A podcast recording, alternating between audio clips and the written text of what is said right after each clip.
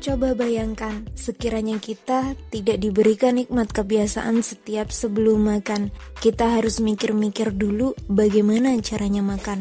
Tanpa kebiasaan, setiap sebelum tidur kita harus mikir-mikir dulu bagaimana caranya tidur. Tanpa kebiasaan, setiap sebelum mandi kita harus mikir-mikir dulu bagaimana caranya mandi. Dengan kebiasaan, kita tak perlu bersusah payah memikirkan segala apa yang kita lakukan. Beruntunglah kita jika kebiasaan itu adalah kebiasaan yang berada dalam koridor kebaikan, Beruntunglah kita jika kebiasaan itu adalah kebiasaan yang mampu menghilangkan kebiasaan buruk. Barang siapa yang membiasakan diri akan sesuatu, maka dia akan terbiasa. Jadi, biasakanlah diri kita untuk berfastabikul khairat atau berlomba-lomba dalam kebaikan sesuai dengan syariatnya.